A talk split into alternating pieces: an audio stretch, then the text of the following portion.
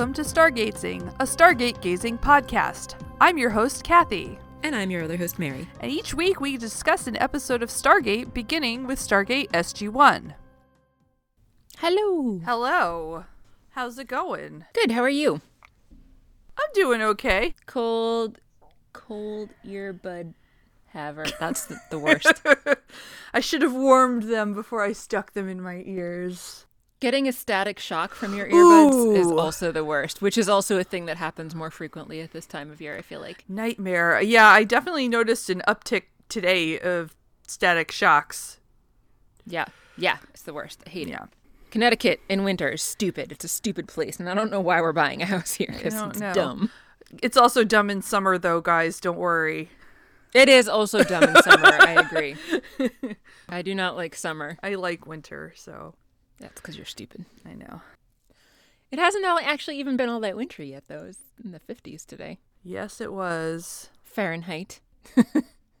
Not Celsius. That would be horrific. Yes. I would want to die if it didn't kill me. How like I mean, that's yeah, pretty prob- Yeah. that's a little un undue unbearable. yeah. Literally Yeah. unbearable. I Yeah. mean, it wouldn't immediately kill you, but would be very unpleasant. Yes. Yeah. Okay. but today was enough that I rode my bike with just my sweater on, so that was good. nice. Yeah. And my gloves, of course, because cold hands are the devil. Yes. I've been. yes, absolutely. I know. I've been getting by with a vest, a scarf, and mittens, and Ah, it's great. I prefer not having to wear a big poofy coat because it's not comfortable. It's big and poofy. Yeah. It's too poofy. But that's the way you gotta. That's the way you gotta do it around here. Too cold to not wear a big poofy coat in the middle of winter. Fair. But if I can get by with just a vest, that's my preference. Yay, weather. It's very exciting. yeah. What else is new with you besides weather things? I I don't know. I'm about to try that tea you gave me. Oh, excellent. Um, it's still a little hot. Let me see. I also it smells really strong. I might have steeped it for too long. Ah, that's no such thing, in my opinion. The longer you steep tea, the better. Oh, that's very bitter. I might have steeped it too long. It's not usually that bitter, so yeah. No, yeah. Too long. I got distracted. I also took down my wind chimes. That's what I was doing. I should have taken the oh, tea out. I see. That's probably a good Yeah. idea. Yes, because Fair. they were again singing their siren song and would have appeared in this recording. Yes, fair. I'll. uh I haven't gotten around to editing the episode. the wind chime guest appearance, but I'll see what I can do about ed- editing them out as much as possible. Maybe just put in some sort of something Derek says from The Good Place. I don't Indeed. know. Yeah. So I guess nothing really exciting's going on uh, with me. How about you? Yeah. How are you doing? Oh, I'm fine. Just continuing to be busy. I took Coconut to the vet this morning for her silly little leg because she's hurt her leg. It's just a soft tissue injury, but we've got some puppy NSAIDs for her. Aww. And I watched part of the episode before that, and then I watched part of the episode after that. I also took her for a walk both before and after that. And then I went to work, and then I had to leave my office hours early for CPR class because I'm due for CPR recertification and first aid and AED, and that's always tedious, but less painful now that you can do half of it online, so that helps. Huzzah. And then I went shopping at Target and they didn't have like any of the things that I was looking for. So I was annoyed because I'm really trying so hard to avoid shopping online. But when I have to go to a bunch of different stores, as I've said, to get stuff in person, I'm just going to go shopping online. Yeah. Yeah. And then I got home and finally finished the episode. Nice. I ordered stuff from Target online Yeah, nice. because I was lazy. I wanted to get some Christmas decorations, and we went to Lowe's, and they didn't have any there that I liked. I looked on Amazon, and there were some options, but I was like, you know what? I'll go to Target. I'll bet there will be some in person. And there were a lot of options that I liked, but then there was like the display model and the little placard saying like what it was, like it was clearly a thing for sale, but then there were none of them anywhere to actually purchase. That's frustrating. It was annoying and stupid. So I burned the place down and then left. As you should. yeah There is no other recourse. No. No options left. No. Fire's always the solution. Cleansing fire. Probably I should cut that part out. Meh, maybe. Don't burn things down, kids, I'll defer to you on that one. unless they really had it coming. Never play with matches. I did swing through a Target before Halloween looking to see if they had any extra Halloween decorations I might like and was similarly disappointed hmm. in their stock. yeah, So, yeah, yeah. very irritating. It's not like we're so late in the season that I would expect them to be ho- pecked over already. Like it's just the start of the holiday season Uh, that I am No. shopping today. Have you seen all the people who had their lights up weeks before Thanksgiving? Yes, I That have, and they're wrong. They went and took all your Target decorations. That's only acceptable if you live outside of the U.S. and don't celebrate Thanksgiving as your place marker for where the Christmas decorations go up. Yeah, yeah. Yeah. Nightmare. So, Seriously. did you have you looked online yet for, or you, have you decided on online ones yet? No, I really want to buy the giant Krampus to put out in front of our apartment so that all of the people coming to look at tours of the demo units can have Krampus looking over them, but I'm not actually going to buy it because it's $70.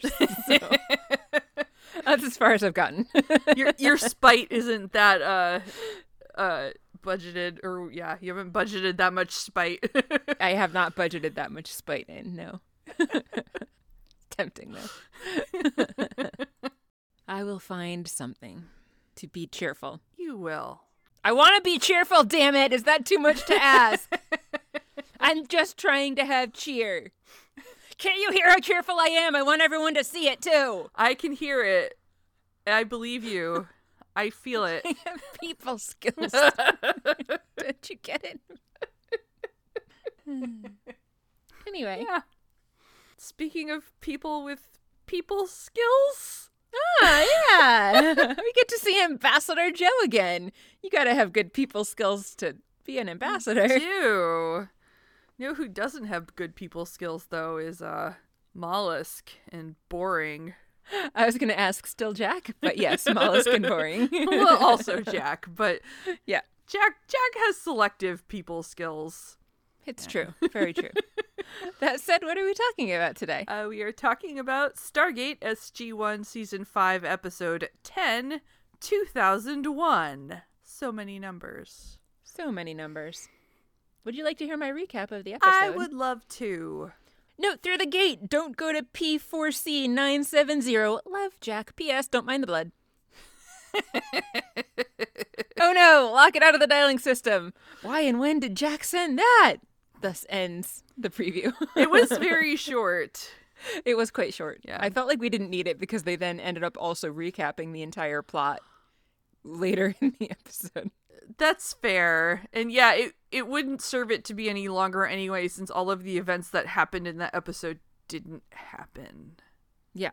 Did it I don't think they even like used it as a time to remember to remind us of Mollusk and Boring No, it was just and like their characters. So I could see if the point of having a recap if they were going to remind us that those were characters from before, but they didn't do that. So no. it was pretty pointless. Yeah, it was just like, remember this bloody note and that one planet we can't go to? Yeah.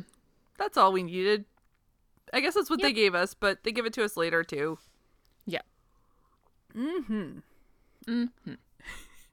In present time, the team is coming back through the Stargate from a mission. They are pretty pleased because Hmm. they have met some friends. The planet they were on is actually is actually I guess they're friends, but they're like just another simple farming community. Yeah. But they have some very fancy, powerful friends who have no sense of humor, but have plenty of advanced technology. They're so excited, even Teal'c seems excited about this. Like these these people with their advanced technology are apparently thinking about maybe sharing it with them and they're like, "Oh, that's a wrap on our jobs basically." Time to retire. Yeah. They're gonna go debrief, but before they do, Hammond asks, What are these people called? And Sam says, The Ashen, sir. They're called the Ashen. Dun dun dun. Ah! Literally. I have never seen them so excited about something. And it again seemed kind of weird Yes. because they've been in many situations, I feel like, at this point that are too good to be true. Right, exactly. And it always turns out to be too good to be true. And yet, here they are, assuming it's going to work out this time. Including literally the last episode. Yeah. What could go wrong? yeah. Yeah, exactly. As recently as the last episode. yeah. After the credits, Sam is making a presentation in the briefing room, basically just expanding upon the Ashen, and the Ashen don't want to share their location of their homeworld because there's no iris on their homeworld, so they're a little bit cautious about it, which made me wonder how they can have all that technology but not have an iris or anything comparable. Yeah, that seems weird. So, how advanced can they really be? for sure. But at least they have enough technology that they can make a new sun. Can't make an iris, but they can make a new sun by igniting a gas giant nearby the Volian's planet, doubling their growing season. Yay. That that does make it seem even less likely they wouldn't have some sort of protection. Right? Yeah. Our friend Ambassador Joe is there and asks Sam how that's even possible. So she, of course, goes into a nerdy science explanation, but then Jack interrupts and tells Joe, You have to be careful asking how unless you really want to know exactly how. Sam wraps it up and says that her point is that it's a huge achievement. The Ashen are very advanced, much more so even than the Goa'uld, and they could take the Goa'uld if they really wanted to and can help us also defeat the Goa'uld. Woo. Yeah. Hammond asks why they haven't heard of them before, and it's because even though the Ashen have their own gate, they don't have a DHD and they don't have any gate addresses and haven't known how to account for the planetary drift or stellar drift, technically, that their computer systems on Earth are accounting for. Apparently, the DHD does it itself, it sounds like. Yeah, like. I think so. The computer on Earth does it, and with neither of those options, the Ashen have a gate, but they can't use it.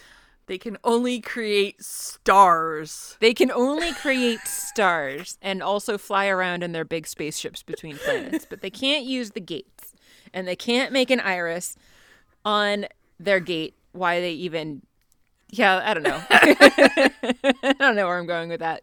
They have a useless gate. I guess it makes sense that they don't have an iris on it if Yeah. they don't know how to use it, but that doesn't keep other people from coming to their planet. So Fair. I still think they'd want one. Yeah. Anyway, we get a reminder about the movie when Daniel discovered the cartouche on Abydos, Woo.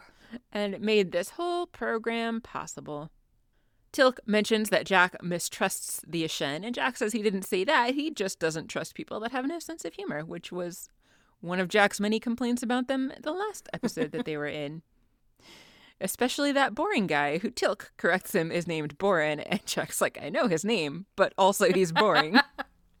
the Ashen are going to meet with the representative, which would be Joe, on the planet tomorrow, P3A 194. Jack and Sam are going to go with him as consultants. In the meantime, Daniel and Teal'c are supposed to go explore the planet and try to dig a little bit deeper into what the Volians, the locals, really think about the Ashen. I mean, everybody says the Ashen are great, but are they as great as they seem to be on the surface? That is their job to find out. After the meeting, Joe says that he would like to know a little bit more about the Stargate and the program, so Sam gives him I don't it was confusing because she's giving him like a little tour around, but then he says that the place never ceases to amaze him. So why did she need to show him around if he's already been there? Maybe I couldn't tell if he had been there before or if maybe he's seen pictures. I don't know. I don't know because this is the first time we've seen any non-military people acting as sort of representation. I feel like on a different planet. Yeah, because none of the senators or anybody have left. Yeah, Right? I don't think so. Yeah, and it's weird too you would because think they would do this more often, yes, but they don't. unless they do, but they don't tell us about it. And Joe's done this a bunch of times, but for some reason, you know why? Because he wants Carter. To, Right. he, he's got to find a reason to have her give him a tour or something. yeah, right. That was my other thought is that maybe he's just using it as an excuse to spend more time with Sam. Yeah. They stop by Walter, who tells them that he's got a handful of candidates narrowed down for who the Ashen's home planet could be, because apparently SGC is trying to do its own snooping and figure out where they come from, since the Ashen are not willing to admit where they come from. Joe is told a little bit more about how they've kind of just narrowed things down between certain distances. They figured that there was a general area they should be looking at. They're going to have their computer system continue to search what they think are the viable coordinates within a particular radius around the planet where the Volian are, the Volian system, as they call it here. And then Joe says he's hungry and he hasn't eaten since today. So he invites Sam to go get some food and she shows him to the mess hall. Joe says he'd like it very much if they could go eat together. Clearly, he has a crush on her, and this is where I wrote in my notes clearly, he has a crush. I bet he dies. wah, wah. yes. The curse of Sam Carter. right? Spoiler. Yes. Next, we see SG1 is prepared to go back through the gate. The gate is dialing. One of the doors opens, and Joe comes in in his suit and his briefcase. Such very shiny shoes. He has very shiny shoes on, and they all, all of SG1 just gives him a look. Jack's like, That's what you're wearing? Joe says, "What's wrong with that?" And Teal'c's like, "Nothing." It was it's very amusing. It, I'm not making it, was. sound amusing, but it was really amusing. It was funnier than Kathy's making it Yes, just go watch it. Joe didn't want to wear a uniform because he didn't have to, so he wants to make a good impression with his suit. But Jack lets him know his shoes are going to get ruined because it's a farm planet. Good point. Yeah. Gotta wear practical shoes. You do, you do. The gate opens. Hammond sees them off from the control room, like, have fun. And they. Have fun storming the castle. Yeah. Before they go through, Joe does take a moment to kind of look at the gate, but kind of in an afraid way, not in a I'm a scientist marveling at this way. So I just wanted to note mm. that he did take a moment, but it was a different kind of moment. It was like a, whoa, what am I doing? Somehow I managed to not even notice that. Weird. Yeah. Oh, because I was getting ready to leave for work. That's why. That's what was happening here. On the new planet, we see the gate is in a very fancy location on the side of a dirt road, just kind of shoved into the ground. Joe notices the lack of any sign of trade infrastructure. Somehow he didn't notice the big giant ship hovering nearby, but a big giant ship comes up. There's a big loud vibrating noise, and the gate starts to lift up out of the ground and then tilts into a horizontal position. And seeing it in this orientation was really making me think that on a smaller scale, this would be a very great replacement for a toilet. Just be careful that you don't sit down too soon. I don't know where it would go. Doesn't really matter. Black As long as it's going away. Yeah, go to the black hole planet. Perfect. Perfect. What could go wrong? It worked out so well for everyone else. Yeah. Yeah. Instead of throwing human waste into what now looks like a giant toilet, they dump, I guess, crops that have been harvested to be sent back to their homeworld, I think. Yeah. It just looked like a Yeah. giant pile of grain or something. It did. It should have been tribbles. That would have been fun. It would have. I agree. Everything's more fun with tribbles. Agreed. Jack says that they're going to want a few of those harvester things. Or maybe the horizontal toilet gates. I don't know. but Maybe both. Borin comes up and says that he's sure that that can be arranged. Borin's not very happy, though, to see that they've brought weapons. Jack's like, oh, I thought you were only joking. They, of course, introduce Joe, and Borin doesn't care what Joe has to say when Joe tries to give like a little introductory greeting. They're just going to go and beam themselves up onto the harvester because I guess the Ashen just hang out on the harvesters all the time when they're on this planet. Why not? Yeah. Where else are you going to hang out? Yeah. Mm-hmm. On the farmland with the plebes? No. Obviously not. No. At the SGC, Walter has some news for Hammond about locating the homeworld of the Ashen. They have found five possible Stargate coordinates, one of which was uninhabitable. They'd already been there and checked it out, or at least they sent a malp. One of them was blocked out of the dialing computer by Hammond several months Uh-oh. ago. What? Uh oh. I liked Hammond's reaction to this. He was not pleased. yes. You're telling me there's a one in four chance that the Ashen homeworld is a planet that I ordered off limits? Yes, sir. I can't believe what I'm hearing. yep. Sure is. Yep. Bad news. Hammond, though, is a man of action. He's going to send some SG teams to go check them out. Indeed. Not the blocked off planet, but the other The other ones. Maybe ones. they'll find something good. Yeah. Yeah. Back on the Volian planet, Daniel and Teal'c are doing their covert operations. Exploring and talking to the farmers, they find a guy named Keel. And they want to know more about what he thinks about the Ashen. And he's like, the Ashen are cool. Teal'c asks if they're honorable. and Keel's like, yeah, sure, they're honorable. They've been around forever. I was raised by a Shen. Apparently, he's an orphan. He says that they share their medicine and their machines freely and don't really ask for much of anything. So, seems like a pretty good relationship. Mm-hmm. Daniel and Teal'c are going to head out on their way, and Keel asks, Oh, well, the next time that you speak to one of those guys, let them know I've got more iron root in my south field, and I need their help getting rid of it. Daniel's like, What the fuck is iron root? Let's go look at it. What is that thing? How the hell should I know? Elsewhere, Borin has taken the team to some random pedestal. A what? On a on a pedestal. A pedal stool? They all scrunch together and he beams them up to the harvester ship. Yeah. No rings. No rings. like the Asgard. Yeah. No rings required. Although there were little like rings of light. but no Yeah, it was ring like, Yeah. but without actual rings. I liked how delighted Joe looked when they rematerialized up on the ship, the I harvester ship. missed that. Oh, he looked so happy. Aw. it was really cute.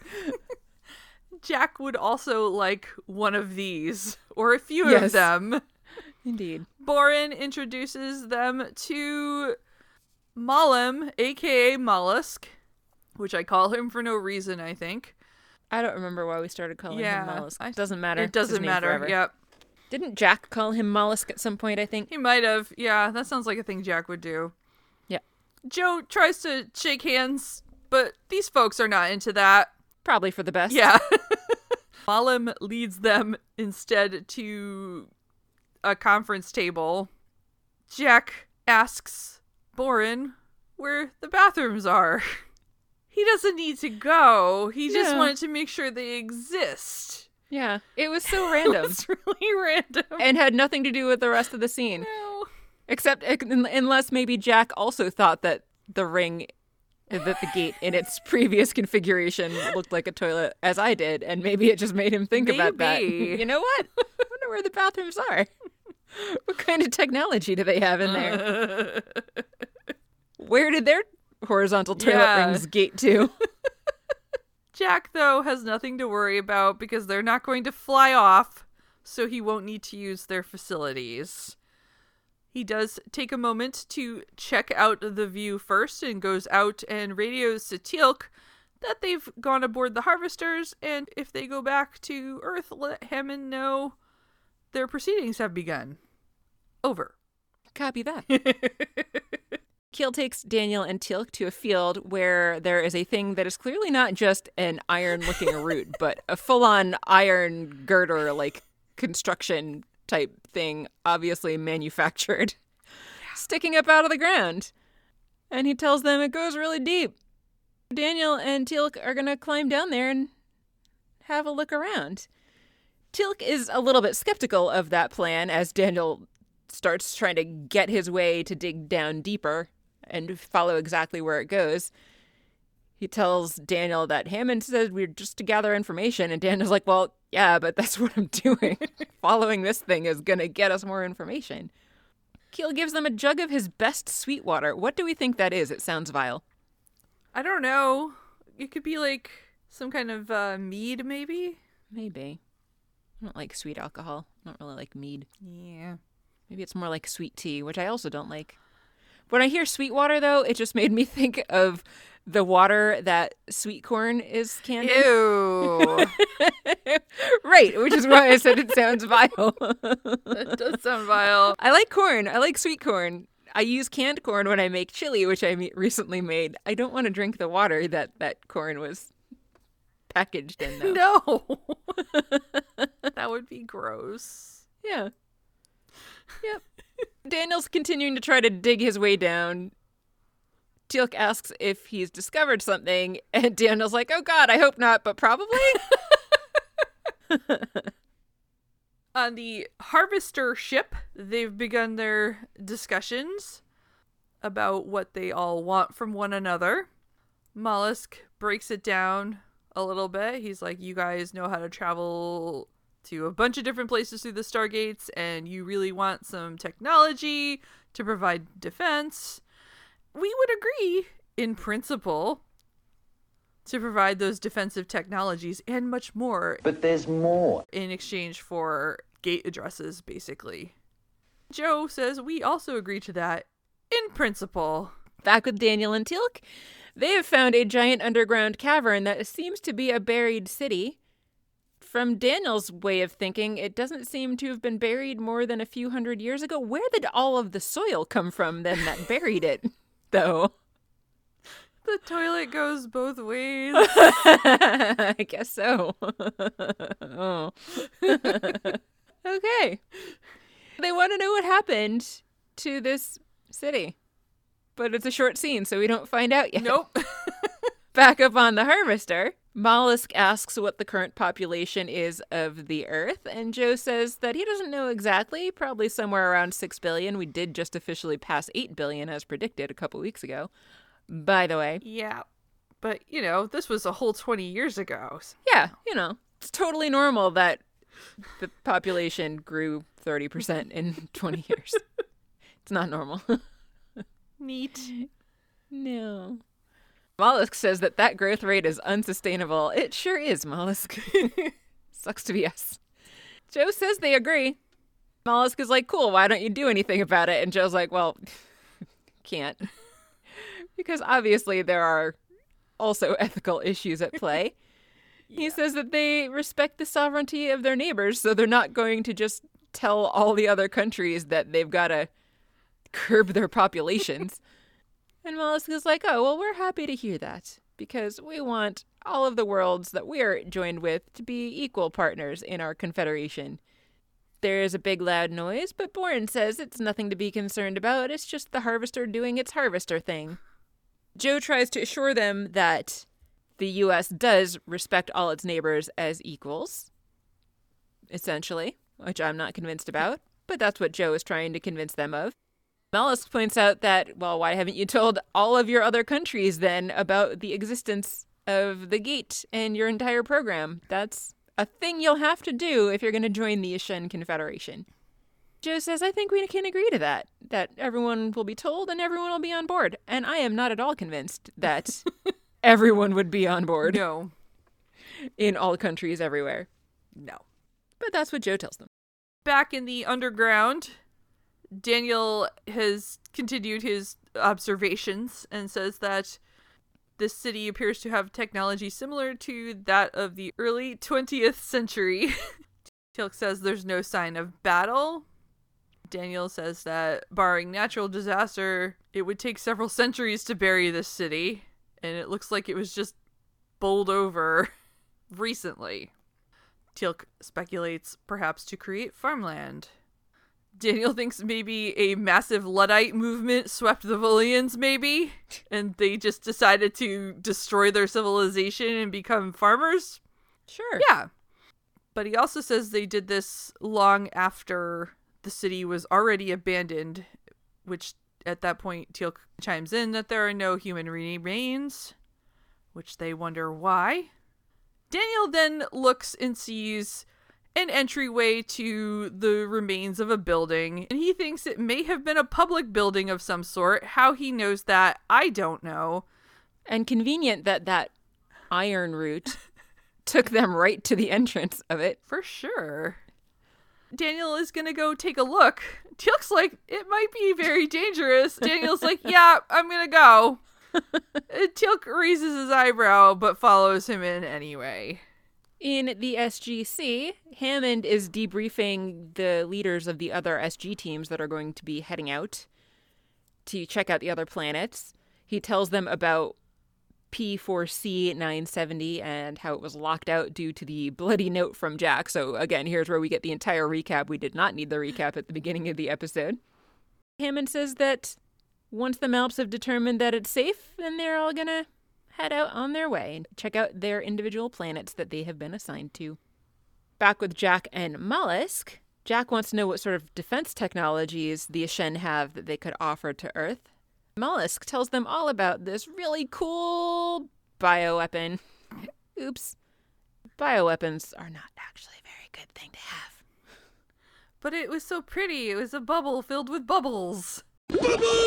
It was a bubble filled with bubbles. They did make it look very pretty. However, bioweapons are terrible, terrible things.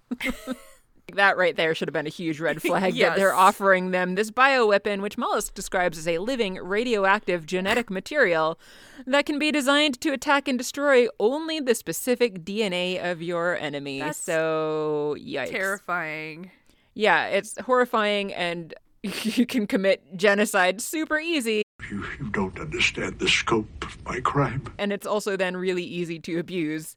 And if it mutates and starts attacking other groups than your target group, then you're completely screwed. Just everything about it is awful. Neat. Yeah. Everything about it's terrible. We have no law to fit your crime. But Mollusk goes on to brag about how they have a number of efficient delivery systems, so he just doubles down on the awfulness and just makes it even worse. Did this not make them want to ask why? Why do you have Right. this? Yeah, I th- that was one of the issues I had with the episode that they're like, "All right, cool. Let's continue this negotiation and let's not worry at all about the atrocities that you can commit with a weapon like that." Sure, everything's fine. Yeah. Joe did mention that they would want certain assurances, but then Mollusk cuts him off and says that they don't take military action against friends, only against their enemies. So, you know, that makes it all better. So, Joe's mm-hmm. concerns have been assuaged. Sam wants to know more about why they would be sharing their technology with people on Earth, since, as she says, all of their friends have worried that people on Earth would just use it to destroy themselves, which we would absolutely do with a bioweapon, like he's explaining. but Mollusk says that true friends would endeavor to prevent that. And that what they want is to offer Earth membership in the Aschen Confederation, not just to give them technology, but to be friends. Aw. Yeah. They are so warm and cuddly. Right? So warm and cuddly. At the SGC, one of the SG teams is preparing to go through the gate to one of the four options for the Aschen homeworld. But then Hammond gets a phone call. He's been ordered to stop. So he stops. He tells Walter to stop.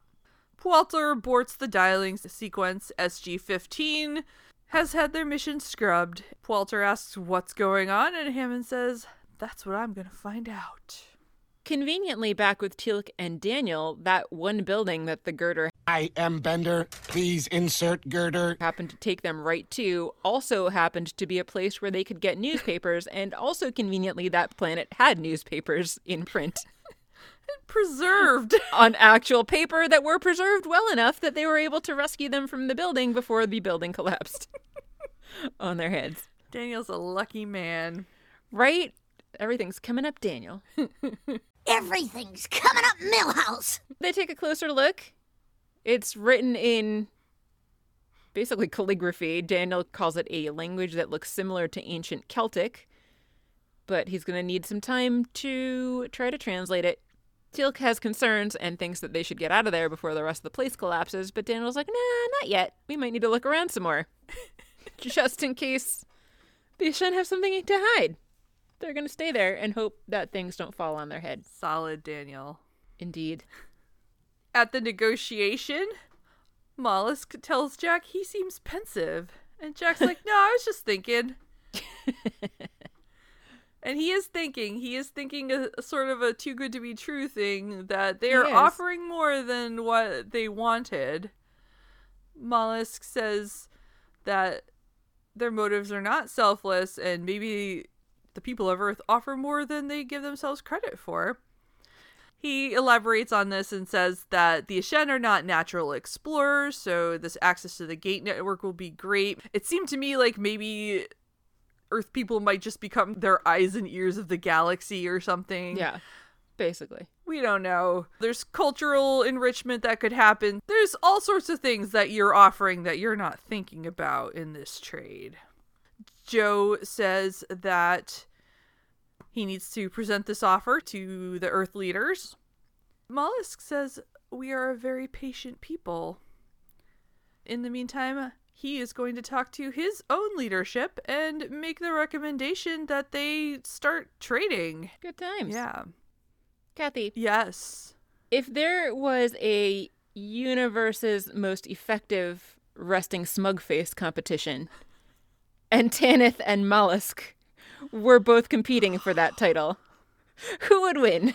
I it's hard to say because Tanith is like so out there over the top smug, whereas Mollusks is very subtle.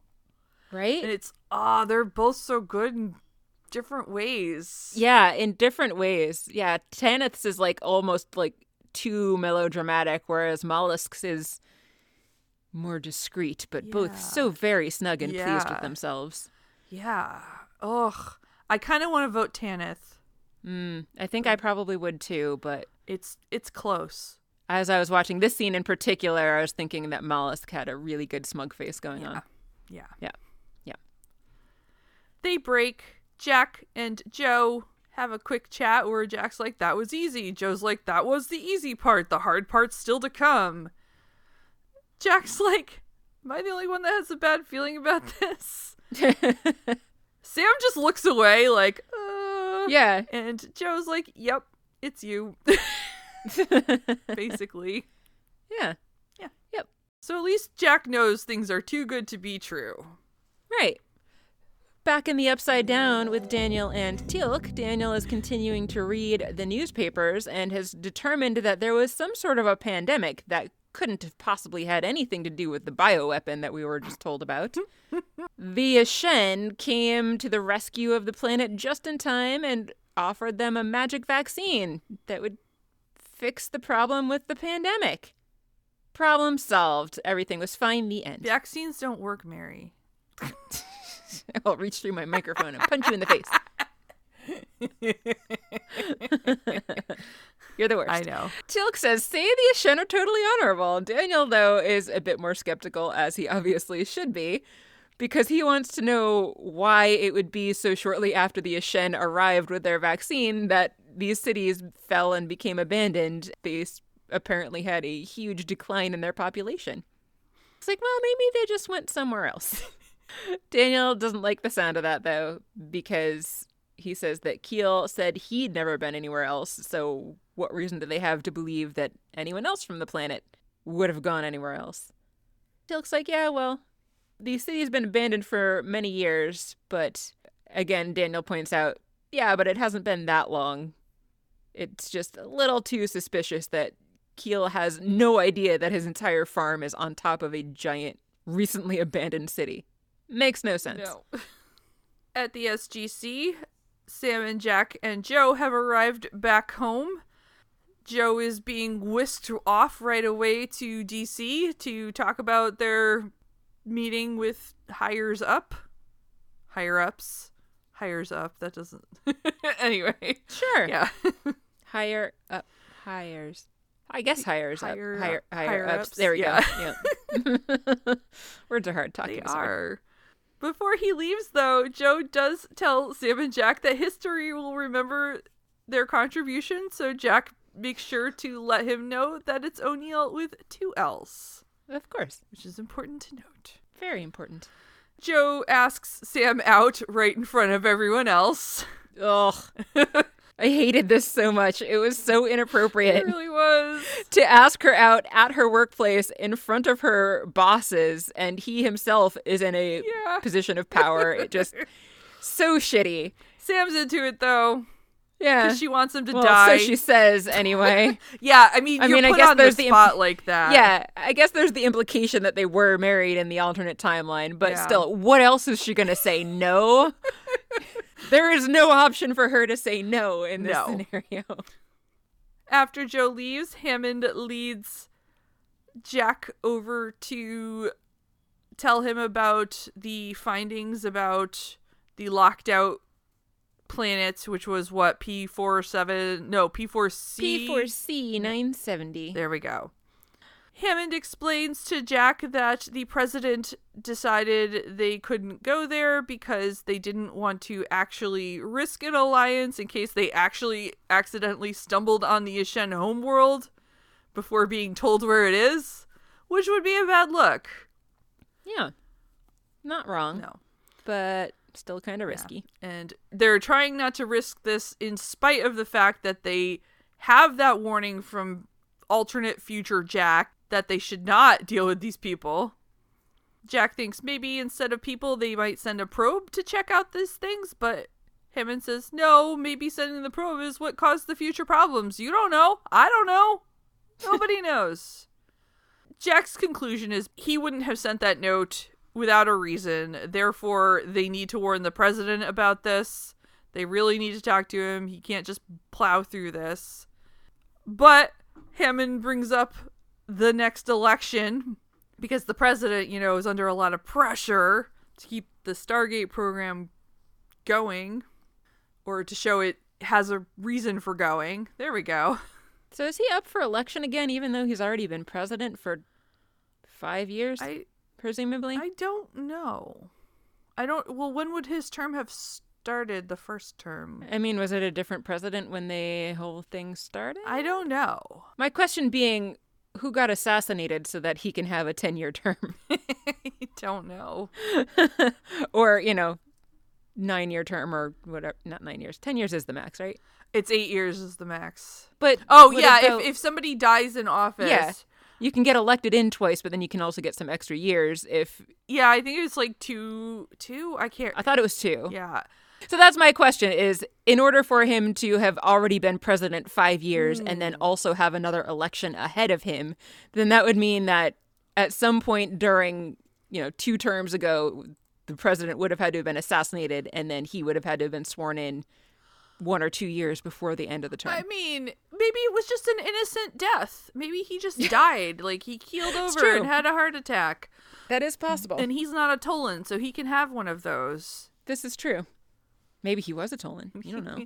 He, could have been a Tollan, the first Tollan to die of a heart attack before Omoc. yeah, somehow for some reason hiding on Earth Yeah. as And president. the Curia murdered him too. hiding out in the open. Yeah. It makes sense. It all It's makes plausible. sense. It all makes sense. Absolutely. So yeah, Hammond's like, we have to stay out of this. The president doesn't want to hear from us. Sam asks where Daniel and Teal'c are, and Hammond's like, they haven't come back yet.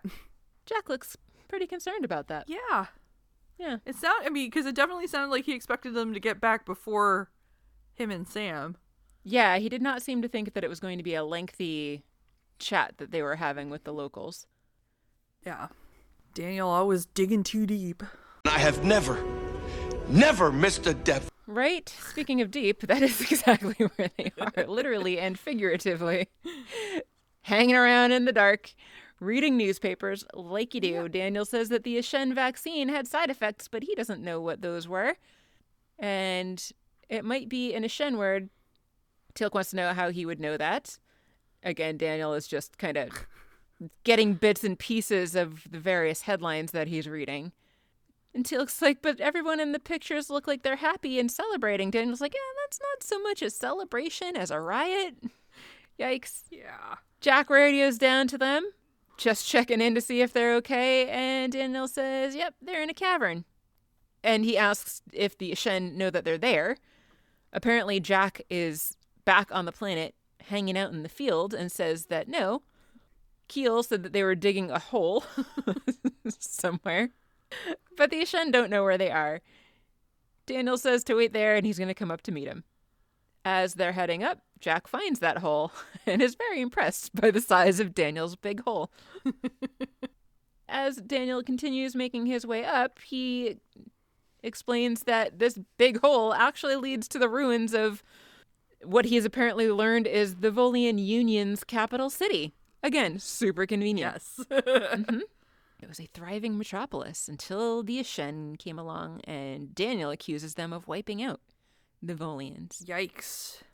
Having retrieved Daniel, they all go back to the SGC again. So Daniel can tell them about what he's found.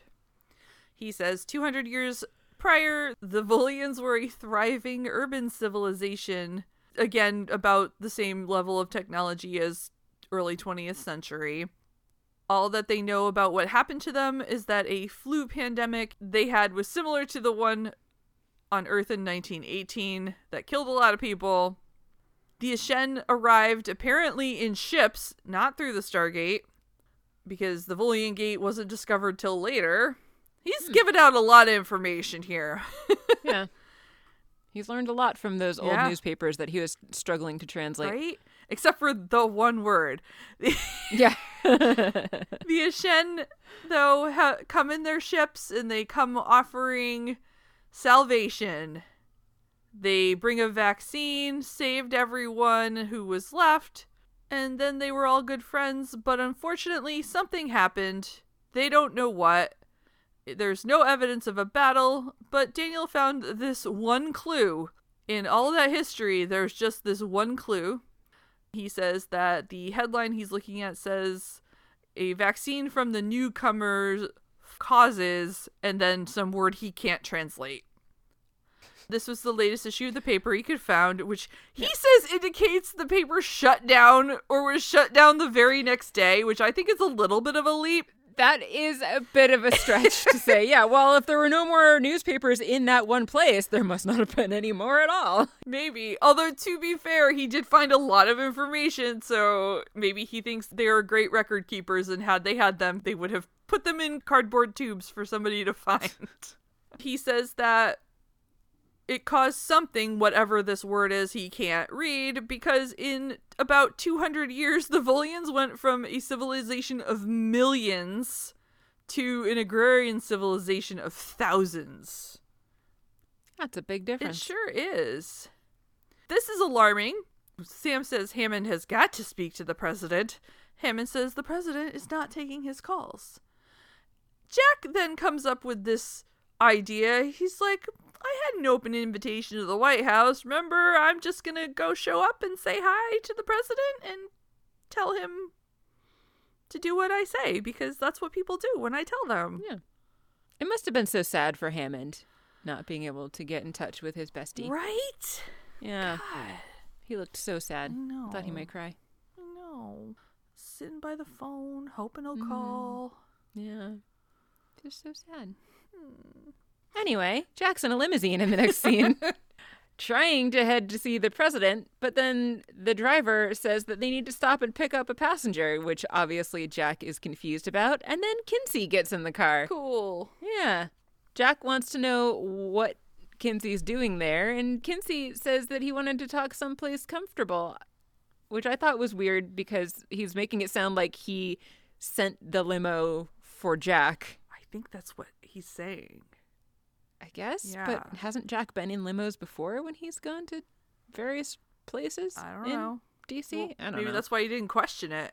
I don't know. It's like all I my guess. other limos I'm in all the time. I don't know. Anyway, Kinsey just breaks into the scotch, which I yeah, Yeah. I want to have a limo to drive me around places with scotch in the back, but I don't because I'm not rich.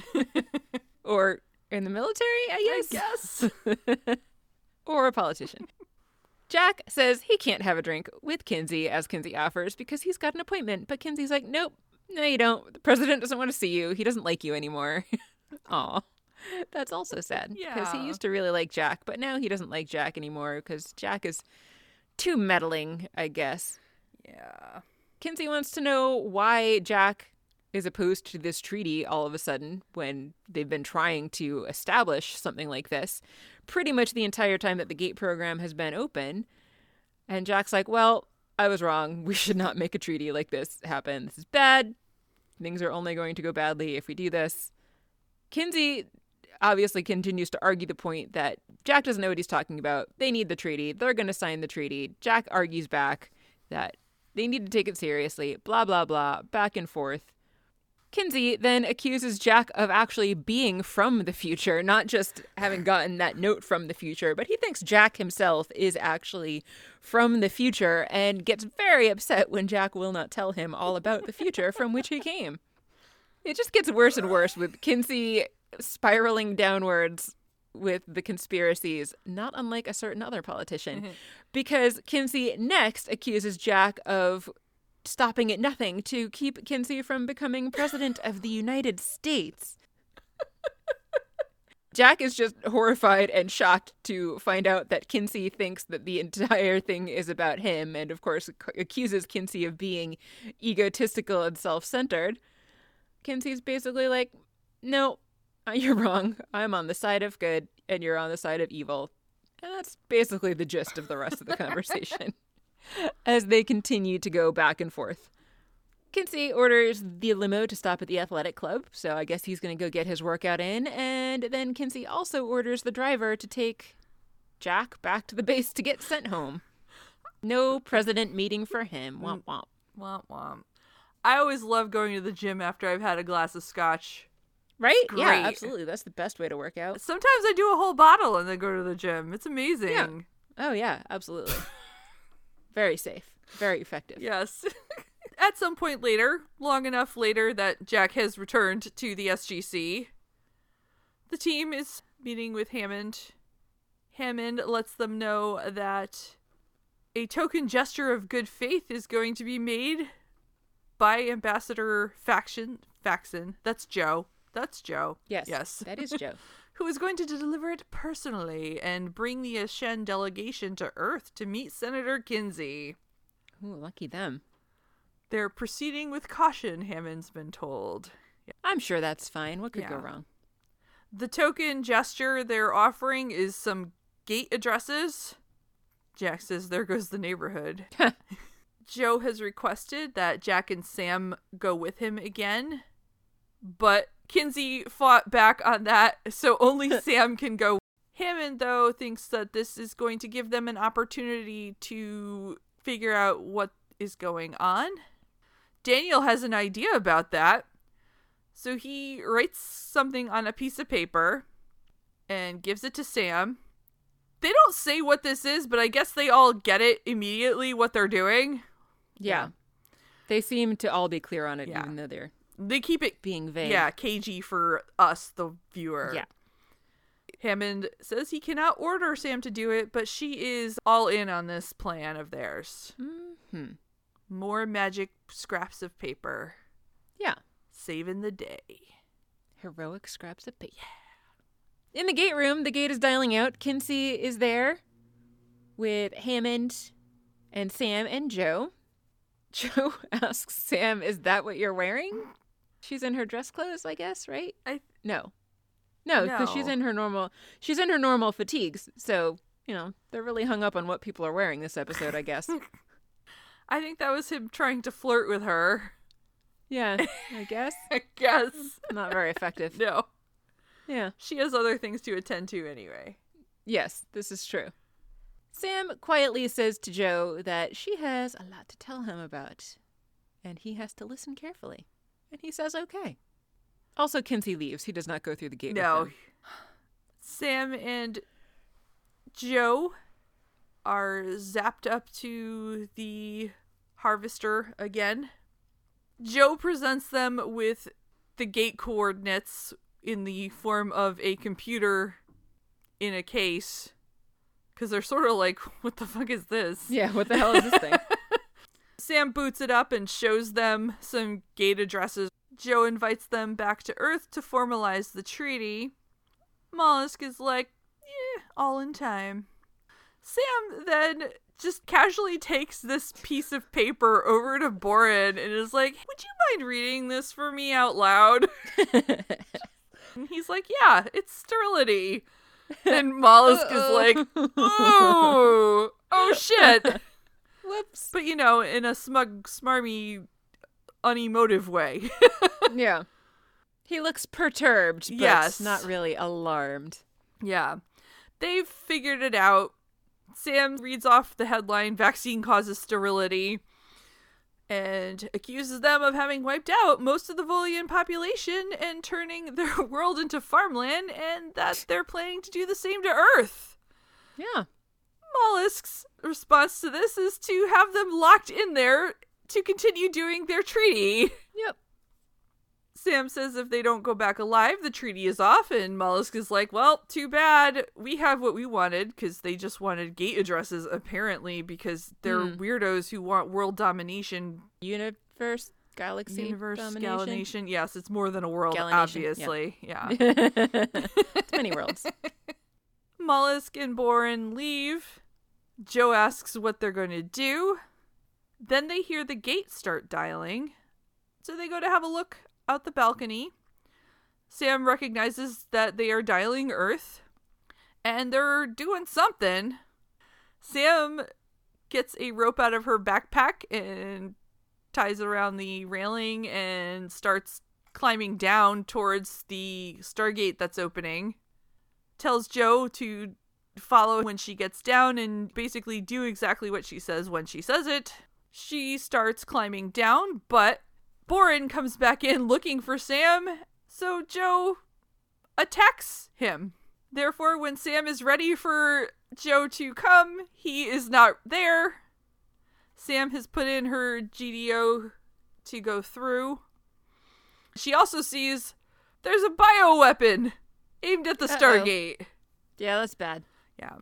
Who would have thought something could go wrong with the plan to use a bioweapon or to trust people that have bioweapons? Joe manages to make it back to the railing one last time to tell Sam to get the hell out of there.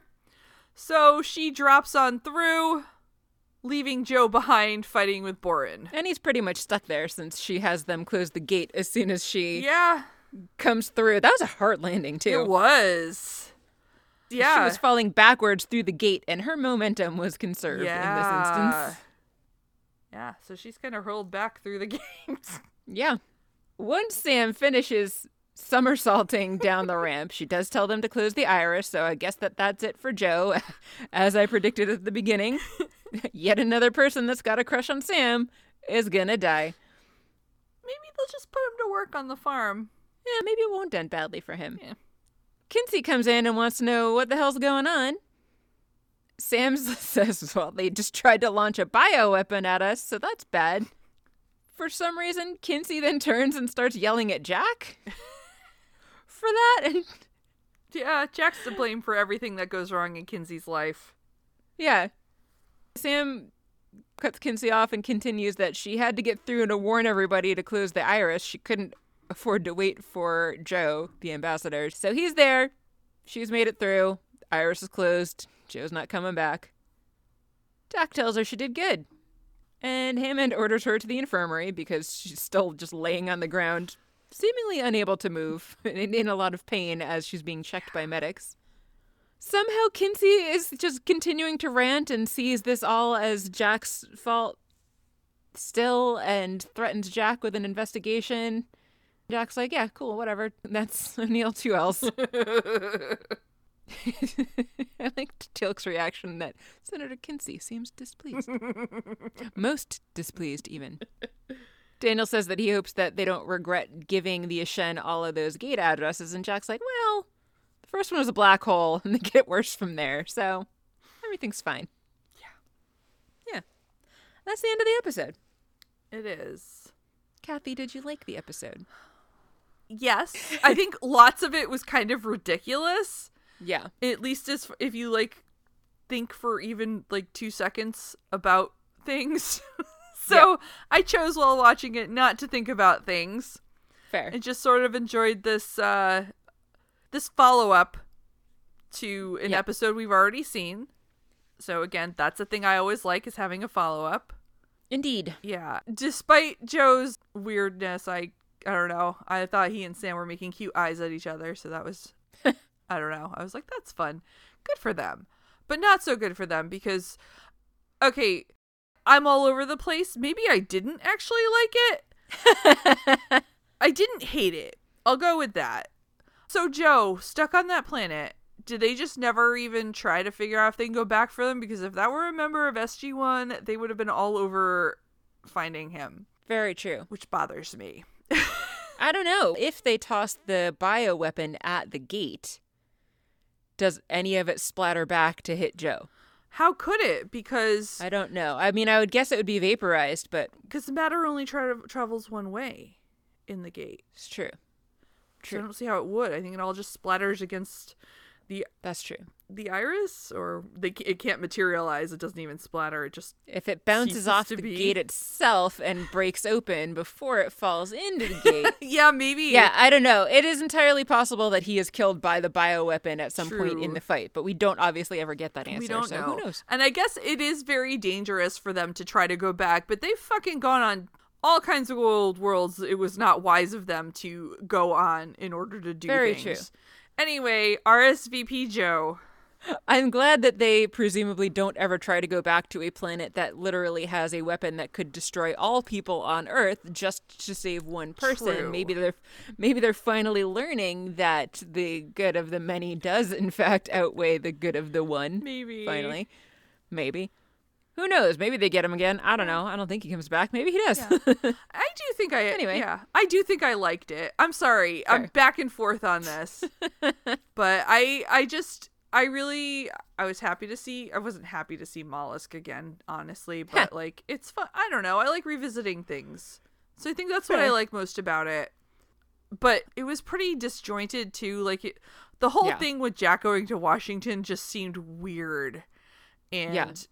Pointless It was very pointless. unless this such a is- short scene. yeah unless this is a setup for something that's going to happen in the future which if it is it wasn't integrated enough into this episode Yeah. and then obviously daniel and teal'c landing in the most convenient spot on on the whole planet to find out all this information is very coincidental of course Yeah.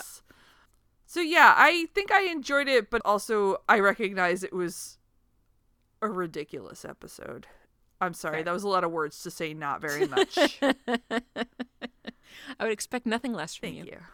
You're welcome. How about you?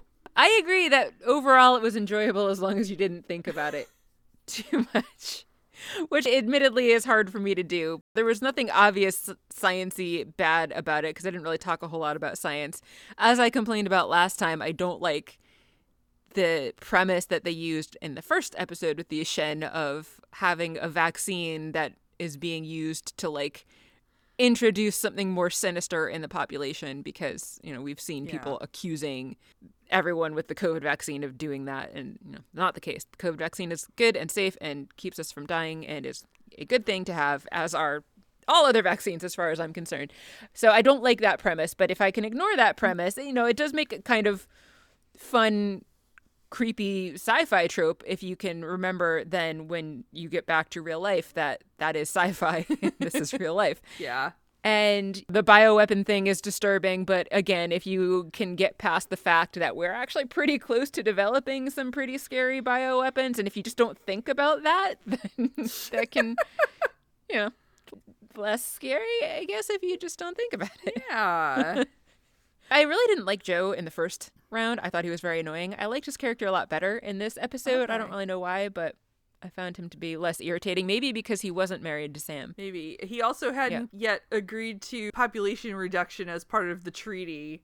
Also, that, yeah. He did in the first one and knew about that shit. right. This is very true. Yeah, very true. Forgot about that. So, yeah, overall, I did enjoy it, but there were a few parts that just made me cringe because, like I said, just made me think about people confusing real life and sci fi way too much. Yeah. Yeah. What's next? Next is Stargate SG1 Season 5, Episode 11 Desperate Measures. The Netflix says, and this might be our last Netflix description we get, hmm, provided it that's right. actually goes away at the end of the month like it claims to, but it did that before, so we'll see. Right. It was last November, too, I think, right? It might have been, yeah. that they claimed that it was going to be off at the end of the month and then it wasn't. So, we'll, we'll see. see. But this Netflix description says a Russian transport vehicle is ambushed and Jaffa is taken by force. That's what it says. okay. Meanwhile, mysterious men dressed in black abduct Carter. All right. I feel like I know a lot about what will happen in this next Yeah. episode now. All right, let me find the booklet. Yep. Very explicit. Very helpful. Let's see. The booklet says Carter is abducted by a reclusive billionaire who wants to perform medical experiments on her using a deadly alien life form in hopes Ew. of finding a cure to his own life threatening disease. How do I not remember this? I don't know. I don't have any recollection of it. what does a Russian transport vehicle have to do with anything?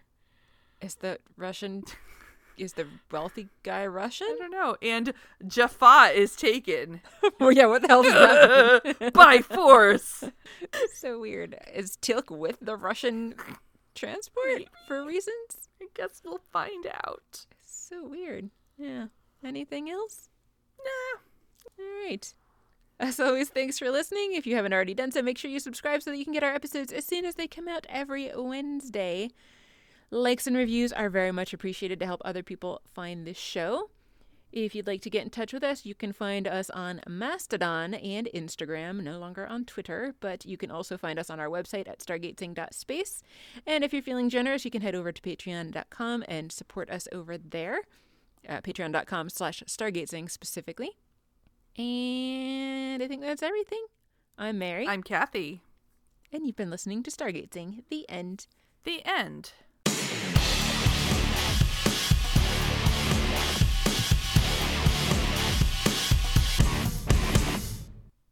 Heroic scraps of paper. Yeah. yeah. That might be a title. you think that's a better title than Horizontal Toilet Gate? Oh my god!